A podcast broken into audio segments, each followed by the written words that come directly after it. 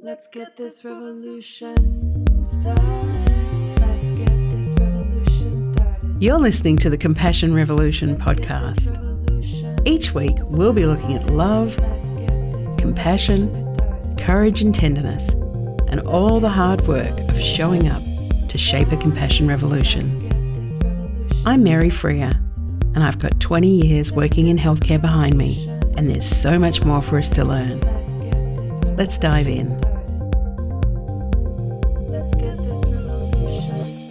Hey there, my dear friend. Is it snowing where you are right now? I just thought I'd ask. It's actually quite warm here where I live, but you know, I was curious. Are you well? Are you happy? Have you told anyone today just how much you admire them? Well, get on with that. Give them a call. Send them a message or an email. Hello, I really admire you. Job done. Sometimes we make everything so complicated. You know, we can make some things really simple. I care. I see you. I've got you. Let me help. Can I make that easier for you? Here, you go first. You know what I hear every time I speak about my work cultivating compassion in healthcare? Invariably, I get this response from at least one person in the room. I don't think you can teach compassion. I think it's innate. You can't teach someone. They either have it or they don't. Every single time I get that. And the other thing that's interesting is that people tend to have very fixed views about the answer to that question. And even when I present research and evidence, they always ask for more or discount the evidence in favour of the idea that compassion and empathy are fixed states. It's really interesting. Well, can we train people to be more compassionate? Yes, absolutely. Compassion is a muscle. If you train the muscle, you get stronger. Just like anything, you develop a tendency to behave with more compassion, and compassionate people are also calmer. Unless we're talking about you know, the sociopath or someone who has damage to certain areas of their brain, it doesn't take very long to see improvement in their ability to access compassionate thoughts, feelings, and actions. We definitely can train people to be more compassionate, and we can cultivate our own capacity for compassion. But you know, just like no one got fit reading about exercise, you actually have to do the work. A simple loving kindness meditation or compassion meditation every day for two weeks will bring about some change in your mood, your thoughts, and your brain. These are changes we can observe and record. In one research study, the researchers at Centre for Healthy Minds at UW Madison wanted to see what kind of impact this compassion training had on the brain. So, using functional magnetic resonance imaging, both before and after people did the training, researchers were able to see how compassion meditation really did influence brain activity. Compassion meditation can shift habits of becoming overly distressed when we encounter another person's pain. People can learn a calmer and more balanced response so that when we see someone suffering, even when we're attending more to suffering, we can have a different, more compassionate and balanced approach that isn't going to wear us out. So, in the study they did, there were 24 participants and they were randomly assigned and trained to do either 30 minutes of compassion meditation or they were trained in reappraisal training. And basically, that means reinterpreting personal stressful events to decrease your negative or yucky emotions. And they did that every day for two weeks. It's not very long, the compassion meditation group was trained to visualize people when they were suffering and to practice noticing their own personal reactions in a calm and non judgmental way. So they focused on a loved one, on themselves, on a stranger, and on someone with whom they had conflict. They also practiced caring for and wishing to help the other person. So, for instance, they imagined each of those people and they would say quietly to themselves, May you be well, may you be happy, may you be free from suffering. In this way, practicing compassion meditation was like exercising a muscle by gradually increasing the weight of the relationship with each person considered.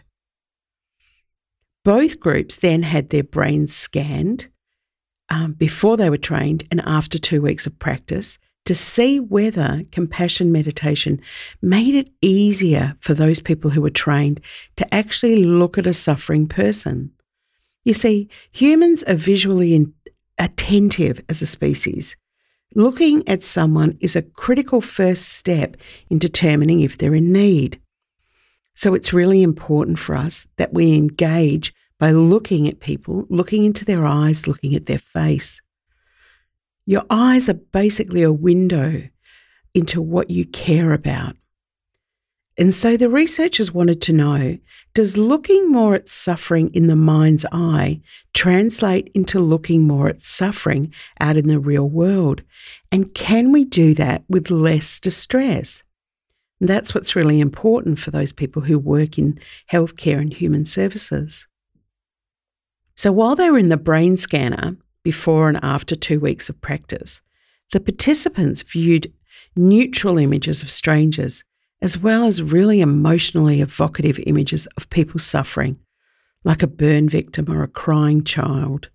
And they were instructed to react to the images as they normally would, but they had to make use of their new training.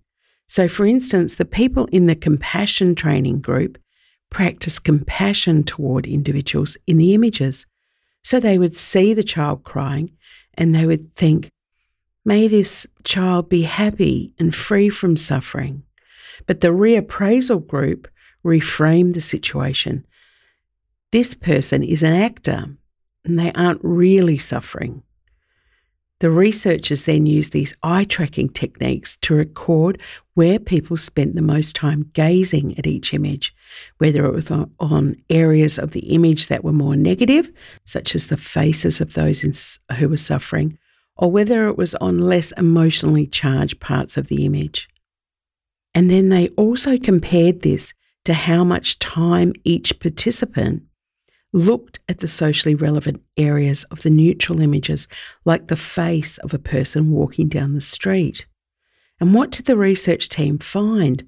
They found that the people who practiced compassion meditation tended to look more directly at suffering in the negative images relative to the neutral photos.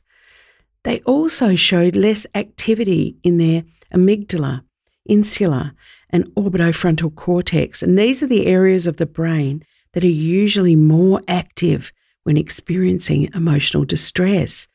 And when these areas are active, they often lead to a withdrawal response or an averted gaze. But this didn't happen with people who practice the compassion training. And the finding was not present in the reappraisal group. And the results suggest that compassion could really be a mechanism through which people become much calmer in the face of suffering. Because we communicate a lot with our eyes, this research might suggest that compassion training has an impact on the body and can actually shift where you direct your visual attention when you see others in pain. The other thing that's really important is that compassion meditation slows things down so people can practice being more calm. They can notice the feelings that arise and learn to be less reactive. Compassion training gives you more mental space to focus on the other person. It gives you more space to practice wishing kindness, wanting them to be well. This is really important because you want to be calmer and you want to practice wanting people to be free of harm. So if you work in healthcare, I really want you to be able to see the distress and suffering but not be worn out by it. And compassion enables us to develop more resilience and empathy. We even feel more hopeful and connected. One researcher referred to the change that happens to people who practice compassion meditation as the warm glow effect. People begin to feel a greater sense of warmth and connection with others. So try sitting still and taking a few deep breaths and setting your mind and practicing compassion meditation. See what happens. Maybe think of the barista who makes your coffee or the person who delivers your mail and then send them loving thoughts. May you be well, may you be happy, may be free from suffering, and really want this for them. Try it with yourself, with friends, strangers, and when you're feeling really brave, try it with that person who drives you crazy at work. If you need some help, maybe tune in to the episode we recorded all about compassion meditation. Hang on, I'm feeling a New Year's resolution coming on. Okay, until next week, may you be well, may you be happy, may you feel the warm glow. This podcast is a production of Freer Thinking, and our theme music is produced by Iris Latour on I Love You Let's Party. Subscribe to hear more about us at compassionrevolution.care or drop us a line podcast at compassionrevolution.care. And if you'd like to leave a comment on whatever platform you're listening to this podcast, we'd really appreciate it. And don't forget, generously share with your friends. Viva la Revolution!